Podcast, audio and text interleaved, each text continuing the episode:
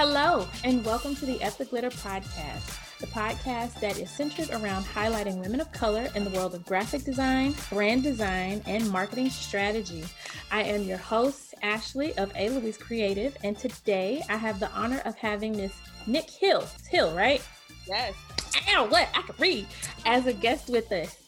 Eh, just for full disclosure, her name is spelled H Y L, so I'm making sure that I pronounce that right. Boom. All right.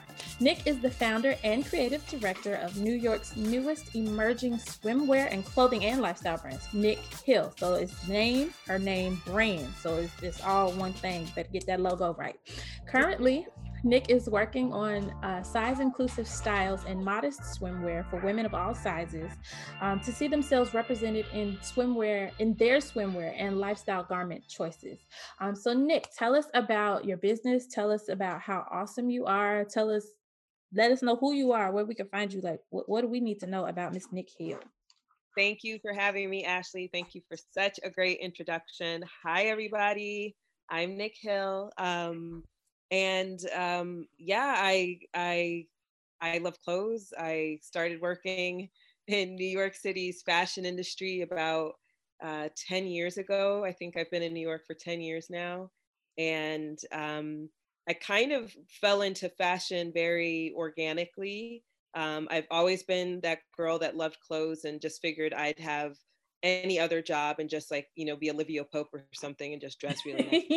um, but then um, the older I got and the the further I got through school, I re- I realized that a more traditional career didn't really suit me. Mm-hmm. Um, I actually have a degree in psychology. Thought, really? Yeah, I. I hey. I thought I was going to be a forensic psychologist, and I had like planned to go to graduate school for psychology and you know, I thought I was going to like, I don't know, mentally change the world or something um, because I really love to help people. And um, the more I pursued that education, the more I realized that while I enjoy helping people, I just didn't really have the the the amount of heart to bear the other people's burdens mm-hmm. the way that that job would require because mm-hmm. it takes mm-hmm. a toll you know, to be a therapist or to be a, a forensic psychologist or whatever I thought I was going to be. Um, so my mom suggested that I, I work in fashion and I ended up going back to school and getting a degree in des- fashion design.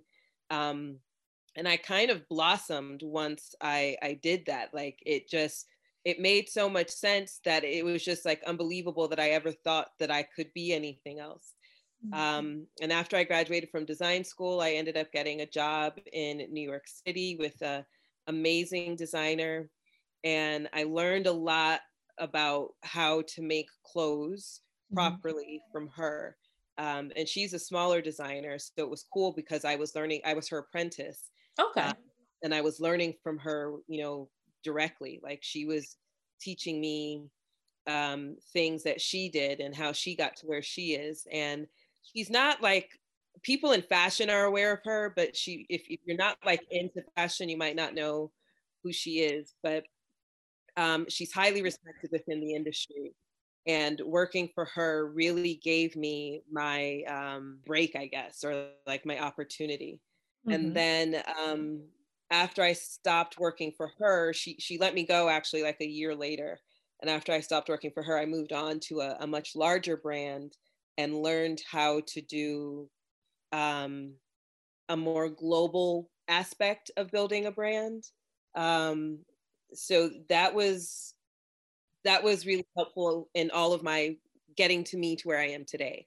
And at the time, I knew I wanted to start my own business and I knew I wanted my own brand, but I didn't know exactly what that looked like. So mm-hmm. all the while I'm learning from these people and I'm just taking pages from their playbook and putting them into my own playbook to use later on in life. Um, okay. And then eventually, I I ended up leaving that second job and starting my own brand. Okay. And here we are.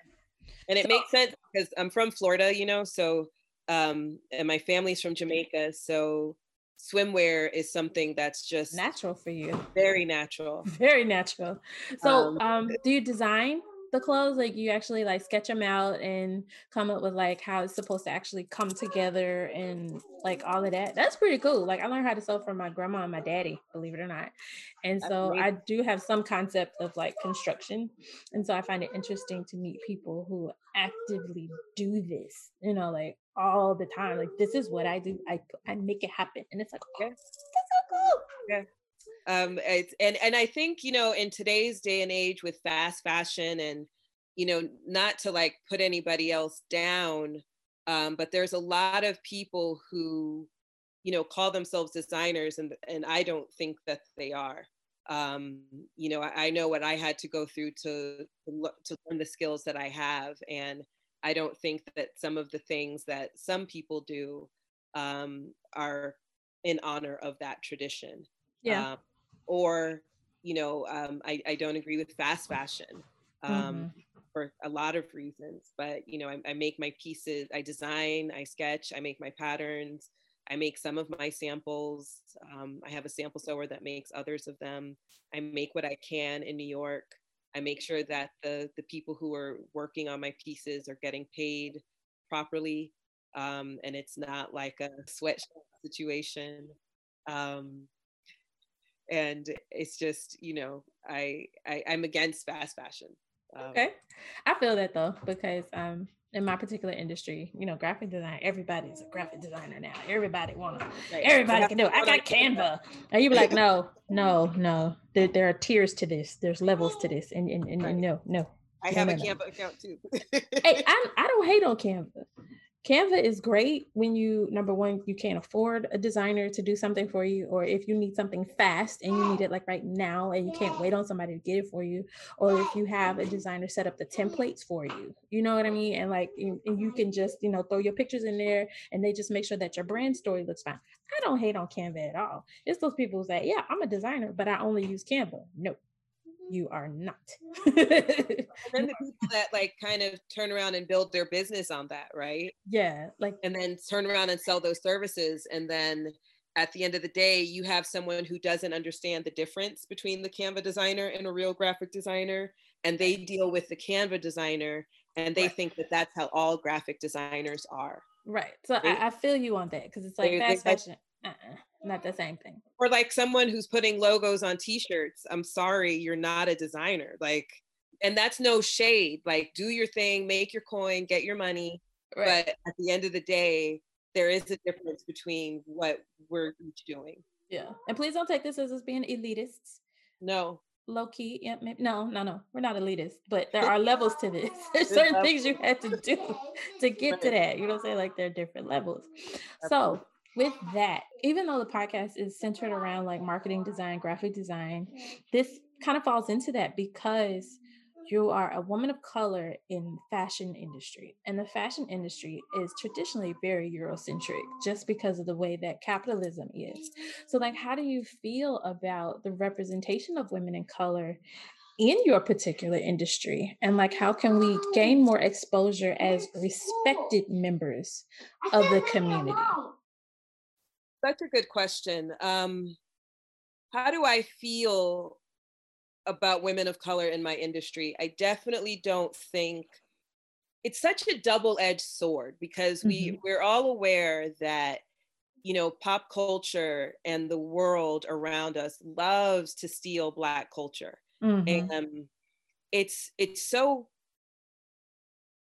i don't even know the right word to say because when you're work when like I've worked for major brands and when you're in those design meetings and you're in those spaces everyone's finger is on the pulse of what's happening right did you mm-hmm. see this did you see everybody's aware of of what what's what's going on in current event in you know the city on the streets in news like p- you pay attention to that mm-hmm. so people are aware of black culture and they're fine with black culture in as much as a way that they can profit from it mm-hmm. but they're they're not necessarily okay with black people right and and i think we especially with like the events that have taken place in 2020 i think that we've all especially black people mm-hmm. um, have have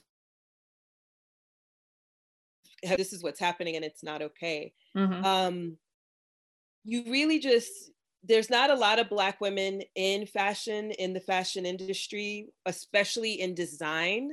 Mm-hmm. um you might have more black women in like if you're talking about a corporate job working within planning or merchandising or as buyers um, but you don't really see a ton of black women in design or technical design. Right. Um, my corporate background was in production and in um, which is how i learned how to make clothes gloat like in a mass way right there in my specific team, we had Black women. My team was probably the only team that had the amount of Black women that it did, which was four, including mm-hmm. myself.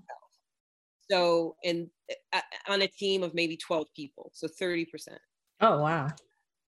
Um, but it was the only team that had that many Black women on it in the building right? So, so, if there were four women on the team, there might have been eight black women in the building right for or within our category of product that we were working on mm-hmm. um, so not a ton and i think that the company suffers when black people aren't properly represented i think the product suffers when black people aren't properly represented and i think that the customer ultimately suffers when black people aren't properly represented.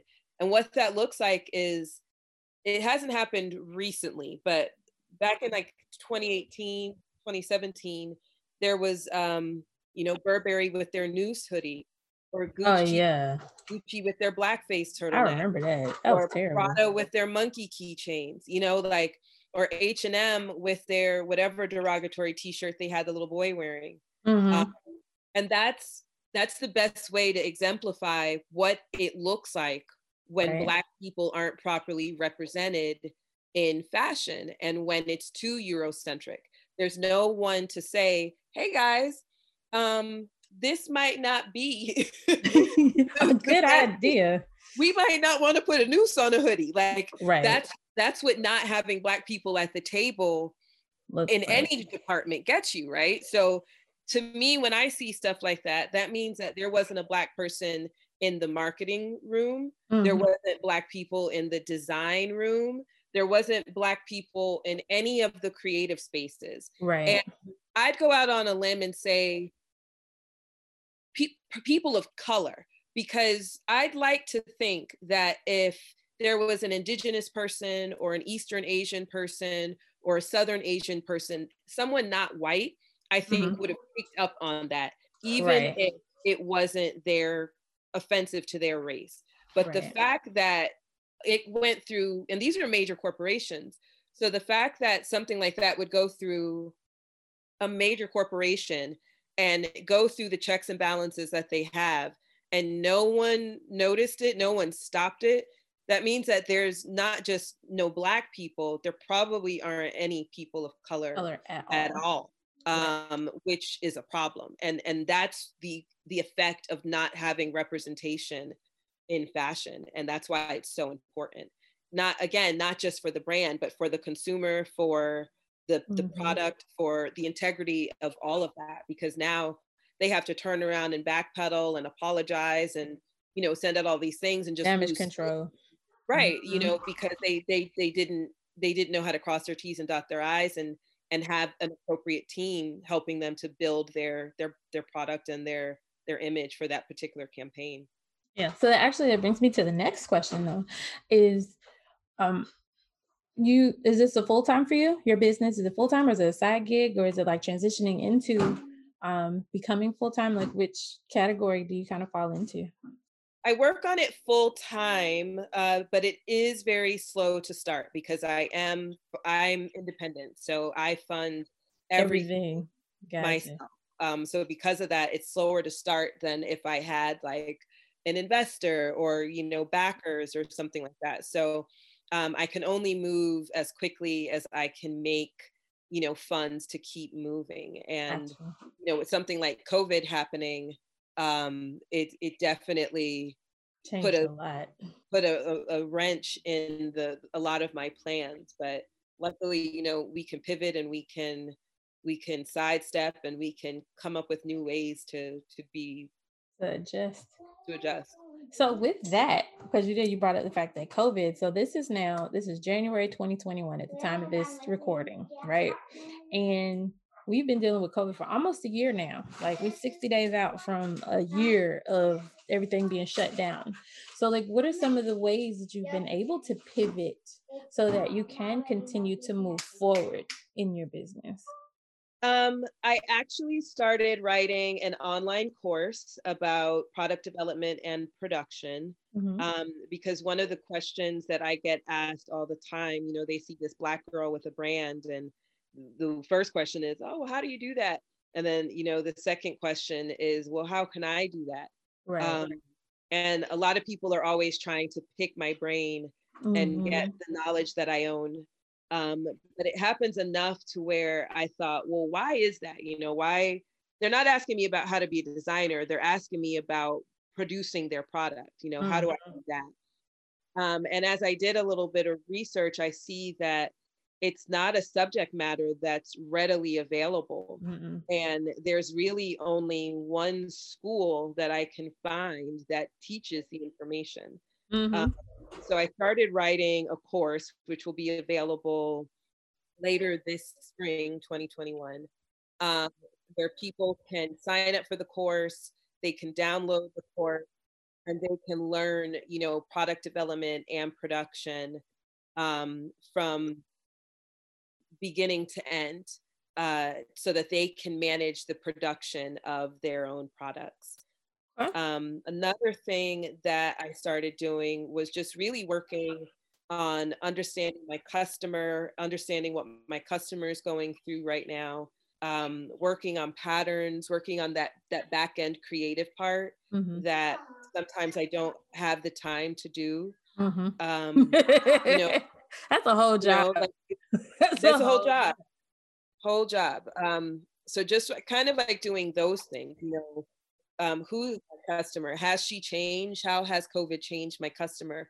Am I making pieces that are still suitable to her lifestyle, or does she need different types of pieces now with with COVID around? Because of COVID, we had to pivot, right? Like business had to pivot, and instead of just doing swimwear, you had you were you you you found it most advantageous to incorporate um, regular everyday pieces into your line because you know women in swimwear wasn't necessarily a big thing at the time but then you realize if you're gonna wear a bathing suit you're gonna wear a bathing suit whether it's to the bathtub to the swim pool if i want to buy it and i think it's cute and i got the money i'm gonna buy it because i think it's cute and i got the money.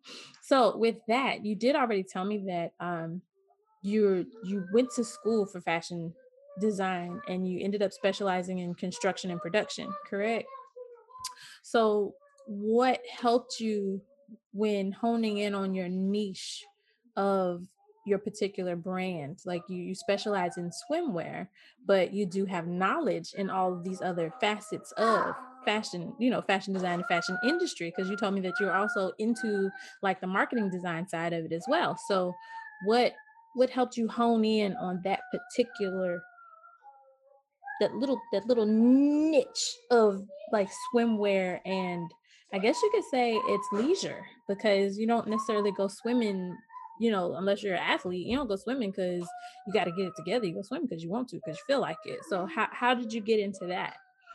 Um, I actually took a page out of that that first designer that I worked for. I kind of just took a page out of her playbook, um, and that was how she started her brand. You know, she's an independent designer. She owns her business. She's been very successful. Um, she makes beautiful pieces, and she started her business with swimwear, and it just made sense. Um, a lot of people think that swimwear is it's easy, but it's extremely difficult. Um, so it's easy because if you're just starting out and you're you're limited with funds for what you can put into your business swimwear is obviously smaller, right? So I don't have to, well, I used to be naive and think that I don't have to spend as much on fabric, but I know better now. Um, swimwear fabric can be quite expensive. Good swimwear fabric can be expensive, but um, it, it uses less of it. So even if it's super expensive, I still might be able to get two or three pieces out of a yard of fabric making a swimsuit than I would if I was making a blouse or a pair of pants or you know another garment that has a larger consumption. Um, so it, it's I it, it's good for that, um, but it's also extremely technical because if your pattern has to be so exacting in swimwear in order to get a really good fit. And if you don't have your fit perfect, then the swimwear will never fit properly. Um, but that really sets you up for clothing in general, because now once you start making clothes, your clothes should fit beautifully because you have an understanding of you know the female form of pattern making and of proper technical design um, so I, I started it because she did and i thought that it you know she started her business that way and i thought that it would make sense to start my business that way too. Um, it, it was kind of just like it just made sense. The more i went down that rabbit hole and i realized wait a second, this is like kind of authentic to me, you know, like I am from Florida and my family is Jamaican and I, I did grow up in the sun and I do own 6 million swimsuits before I became a swimsuit designer. Like it, it just kind of made sense when I really thought about it. Um, and that was how I discovered my niche was kind of backwards accidentally. Okay. I know this could be kind of distracting. Just want to let the listeners know I have a toddler who's like climbing all over me. So if it seems like she's laughing in the midst of her sentence, it's because he's trying to pull my earrings out of my head. So, and I and I, I say things like this specifically because I'm a mompreneur too. So, like part of my brand is that I am a mom and I work all day and I work at home and my kids are in my face. So, I try to keep things as authentic as possible it's important to let people know that for sure. Yeah, it's like, yeah, we're recording a podcast, but uh, life is still happening in the living room because we got virtual school going on right now. you know. So, um, so how would you describe your style? Like, I know um, in the bio that you sent me, you said that um, that you, you're doing modest swimwear so it's not like extra super cleavage and not super super sexy but like how would you describe your style when it comes to designing something like that or even if someone were to commission you for like a, a one-off piece or a bespoke piece like how would you describe your style um so i started with traditional swimwear and when i say traditional i mean women size small through extra large um and they they're sexy they're they're definitely not um, I wouldn't call them modest. When I say modest swimwear, I'm, I'm literally creating swimwear for Muslim women where they wear modest swimwear. Um, so, which is completely different than what most women um, are going to wear to a pool. Yeah, you when, just led into a whole nother topic. We got to get into that. Go ahead. when Muslim women are going to the pool, they're wearing um, traditionally uh, a turban, a long sleeve um, tunic that isn't too too tight with leggings. Um, the tunic usually goes down past their butt. Um, the leggings, um, you know, of course, extend from the waist down to the ankle. Um, and oftentimes she's wearing a one piece under that as well. So she has on four pieces the turban, the tunic, the one piece, and the leggings. Um, sounds hot. It is, and that's um, just but my, she's used know, to it. I say that's just from my, you know, not, you know, non-Muslim background of not knowing, you know what I'm saying. So I'm, I'm assuming that fabric choice is like really important because it's the fabric that your bikini or your one piece is made out of. It has to be because she's going in the water. Oh man. Wow. Right. Oh yeah, we gotta but, talk about that. You gotta come back another day. We got we gotta get into that for real. I will say though that um, the Muslim women that have been so gracious to educate me on their their lifestyle, um, they're literally putting it on to take their kids into the pool, take their kids into the ocean, and they change the second they're out of the water. Like they're not they're not staying in that. They go to whatever you know clubhouse pool house changing area wherever they can go they dry off they change out of that that item and they put on regular like you know top and jeans everyday wear. whatever they would normally wear. Gotcha. um so where a lot of women when we go to the beach or pool we go and we go in the beach or the pool multiple times right? So right. we'll we'll we'll be sitting there with our kids or our family. We'll get hot we'll go in the water we'll come out we'll put a towel or a wrap on still with our swimsuit on but we sit down in that wet swimsuit and then it probably dries and maybe we have a, a, a drink a cocktail something to eat then we go back in the water and we do that multiple times throughout our day the the muslim woman she's doing it from what i understand just the one time. She's going to take her kids in that water they're going to play in the water for as long as they're going to play and then when they're done she's she's changing she's not staying in it.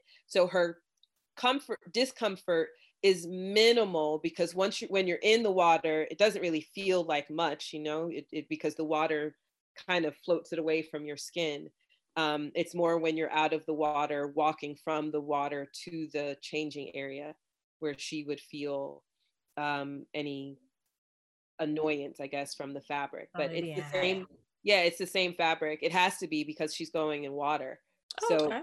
you know it needs to be able to do all the things that you want fabric to do in water.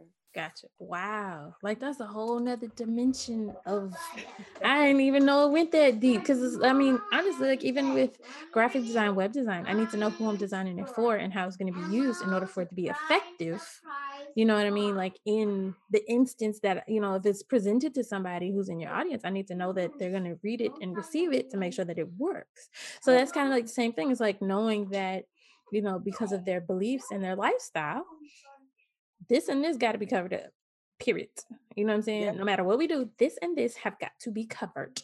So how is this piece going to be functional in their lifestyle? You know what I mean? So that they'll find this useful to purchase.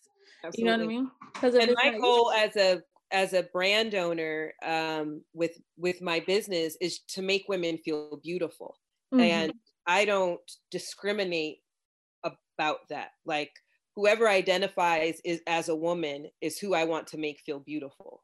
And if she's Muslim, if she's not, if she likes to wear a thong bikini, whatever her desire is, I want to make swimwear or clothing for her that she's going to feel beautiful. That's um, great. Like I love the inclusion in that. Like I, I that honestly it just touched me.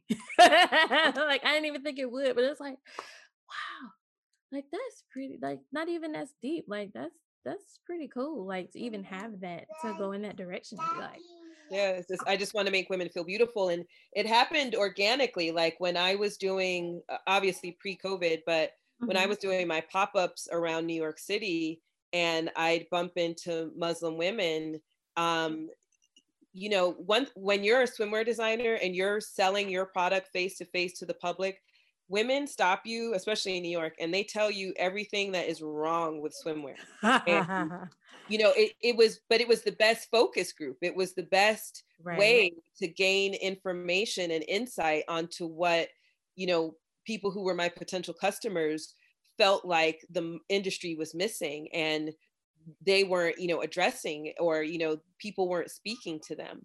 Right. Um, so as it, you know, got to, you know, be with Muslim women, it, it was no different. You know, when you have someone standing in front of you crying because there's no choices that mm-hmm. she feels like, you know, if she's a 17 year old Muslim girl, I don't know what is she wearing? Doo brown to go to the pool. Well, not even that. Like the problem that you get is not just bad color choice, but the people who are making stuff for her are probably only talking to her mom or her grandmother, but not to her.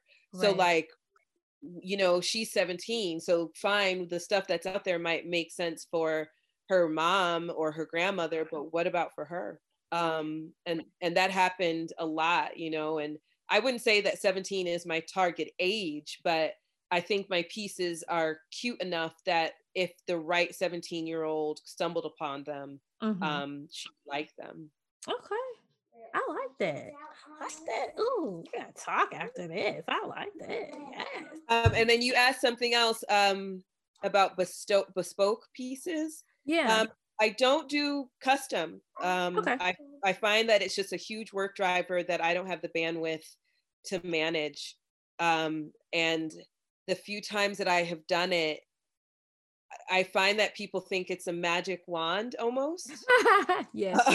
yes. you know what I mean? Yes. It, it is just like they they take the opportunity to make themselves the designer and me like the the do girl of their their creation Uh-huh. um and it it it's it usually doesn't work so well um because you know maybe they're not thinking about how they get into the garment so they're not looking at like it has to be functional you know like oh i probably do need a zipper yeah. um so I did um I did uh prom dresses one year and I found that that was a nightmare. I wasn't willing to to sleep or dream or live out again because I'm sorry, but teenagers and prom are a nightmare. Like it's just like I'm I'm never gonna do it again.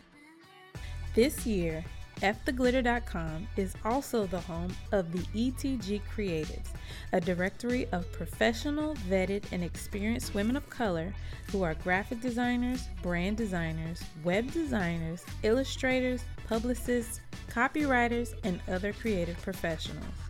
If you're looking to get listed on a trusted platform, or if you're looking to hire a woman of color creative with a proven track record, then you need to go to www.ftheglitter.com for more information.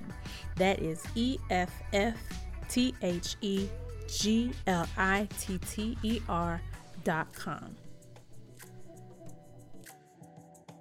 But anyway, so now we have gotten to the fun part the fun part. So this is the part, like I said, uh, F the Glitter is supposed to be a directory for people to be able to find creatives in our various fields.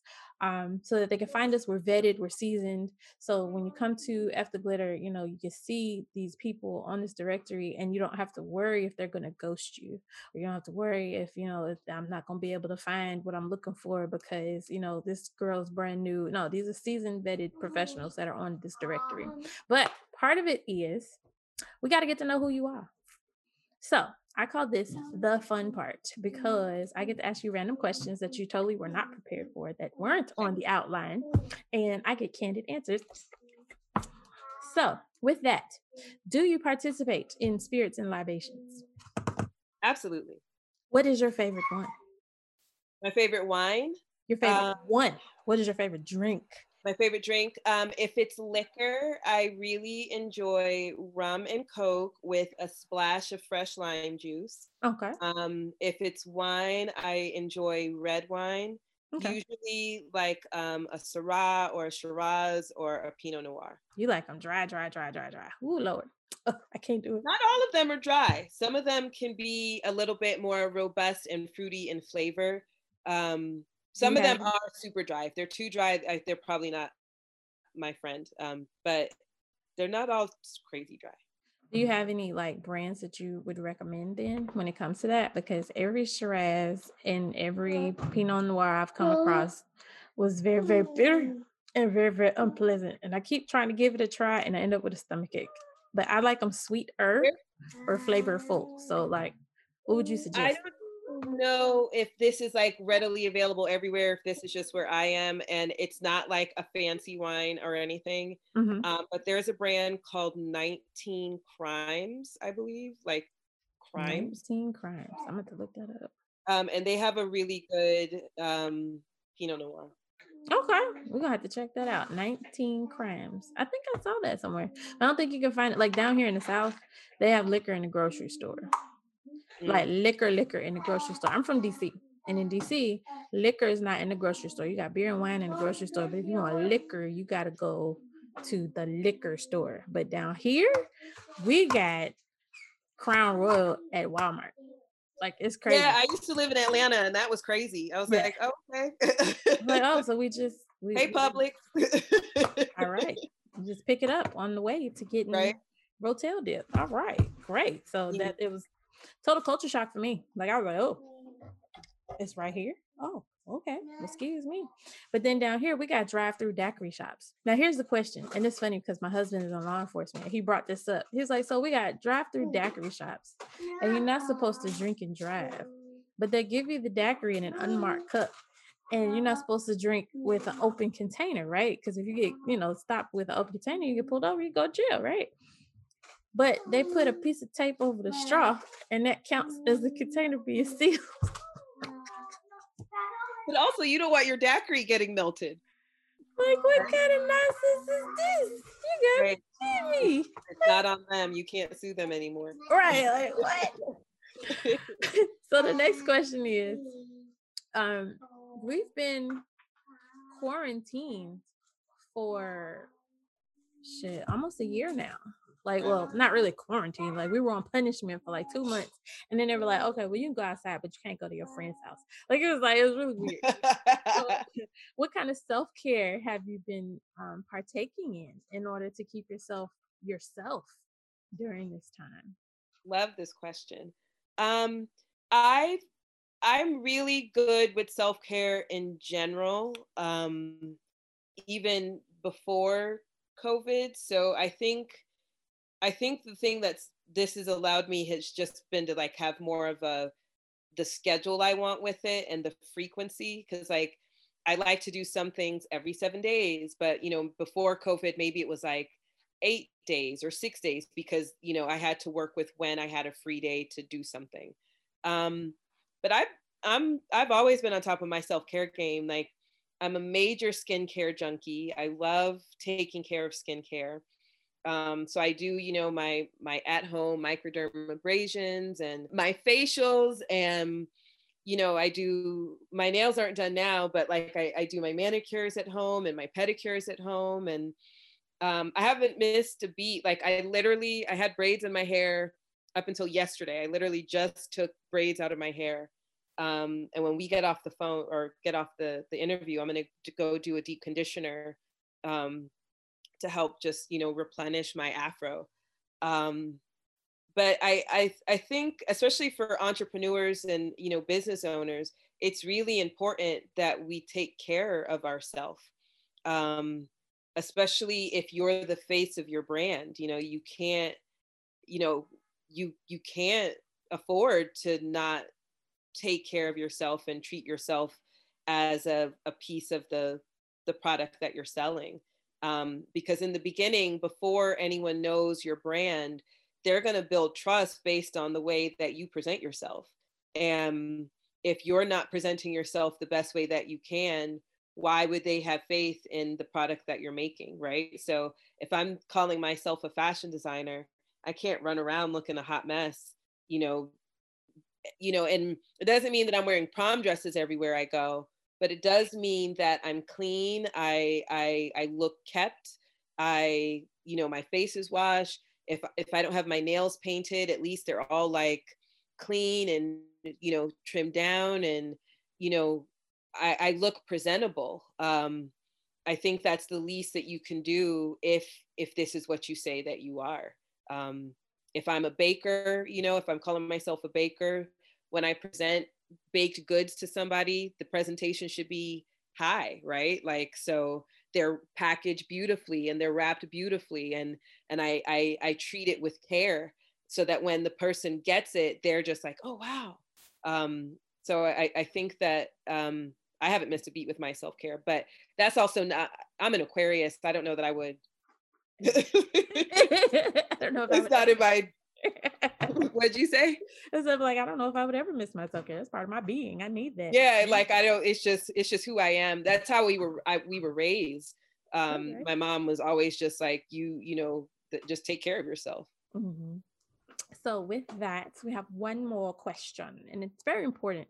Um, for anyone any woman who's looking to get into the fashion industry, specifically to start their own brand, like to start their own fashion line and actually learn how to design pieces.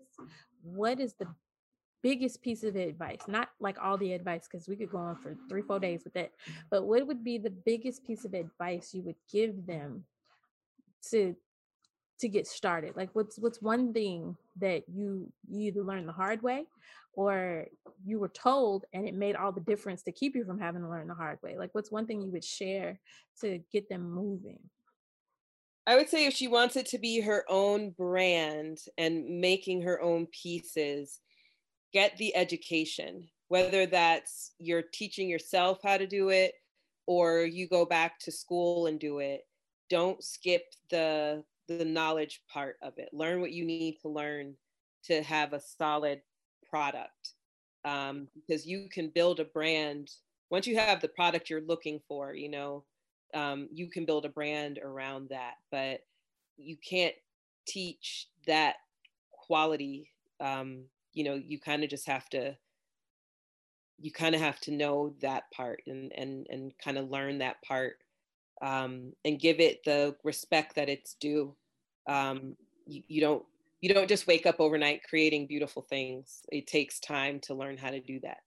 Um, so right? So the education. You can't there ain't no shortcuts on that part. No there really isn't and and it doesn't have to be formal school you know like you were able to learn how to sew and make clothes without going to school and you could make that a viable business should you choose to but um, had to but, learn it though. but you still had to learn it. Right. Um, so regardless of where the education is coming from don't skip out on that part and and learn the education and be patient because you know sewing isn't always easy and making patterns isn't always easy especially if it's something that's more complicated. Mm-hmm. um, so just be patient with yourself and learn what you need to learn and just know that you know everyone that you see out on instagram with their business and their their things they didn't do this overnight. Right. I say that even, all the time you know and even even as a professional i i still have to go through sometimes two and three samples before I get the right one.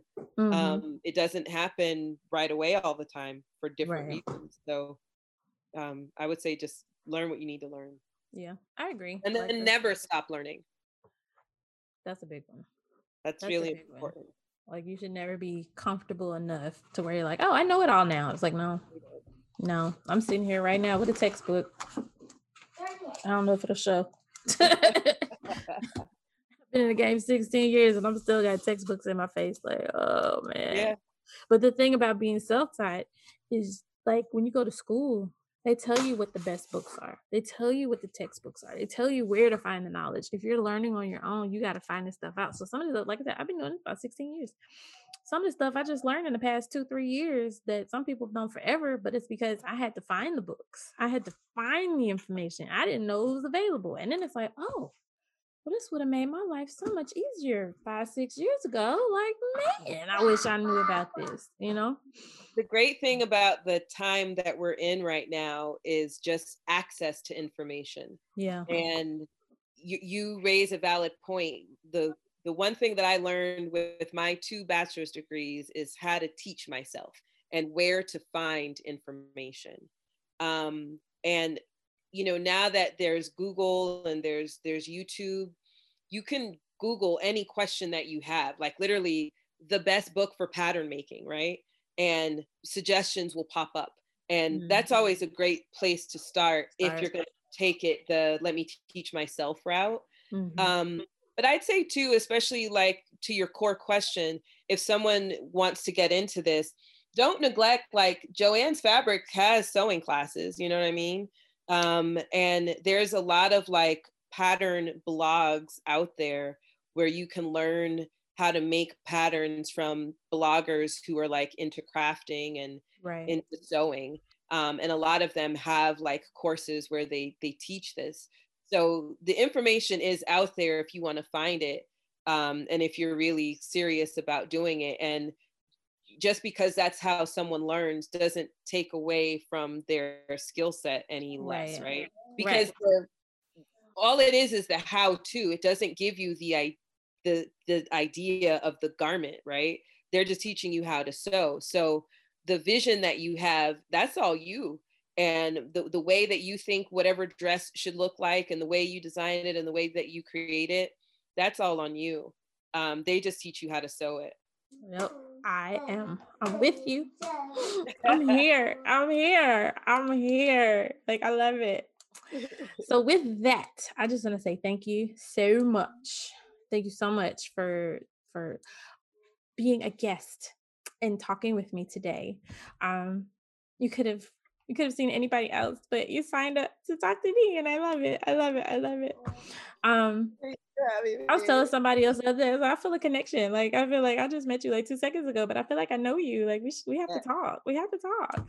Um, but thank you so much for taking this time out to to share your knowledge, um, to share your brand, to share your experience. Um, and I look forward to speaking with you again very soon. I have a couple panels coming up um, that I want to do. And I have one in particular I think you'd fit perfectly into. So we're going to talk about that after we stop the recording. Um, yes. So, where can people find you so they can give you their money? Yes. Um, you can shop on my website, www.nickhyl.com, N I C H Y L.com. Also on Instagram at Nick Hyl Clothing. Um, I'm new to Clubhouse. Um, ish, new ish, um, but I'm on Clubhouse for anybody that's on Clubhouse. Um, and I'm at Nick Hyl on Clubhouse. And on Clubhouse, I do a really cool thing where every Monday and Wednesday at 6 p.m. Eastern Time, I do a chat. Um, and my chat is called Exposed Behind the Scenes of Building a Brand. And I interview different people about various topics that go into building a brand.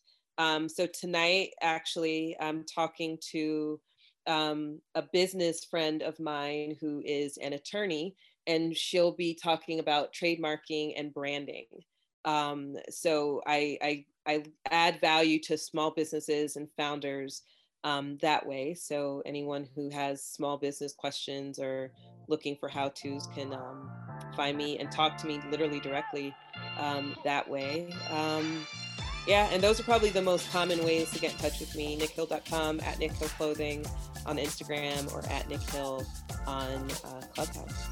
Thank you for listening to this episode of the F the Glitter podcast. I'm your host, Ashley of A. Louise Creative, where we shine the spotlight on women of color in the industry of graphic design, brand design, marketing strategy, and brand strategy. A special thanks to my guests for joining us today, and we'll be here next week for our next episode of F the Glitter. You can find us on your favorite podcast broadcast station, iTunes, Spotify, Google Cast, and others. We look forward to seeing you next week.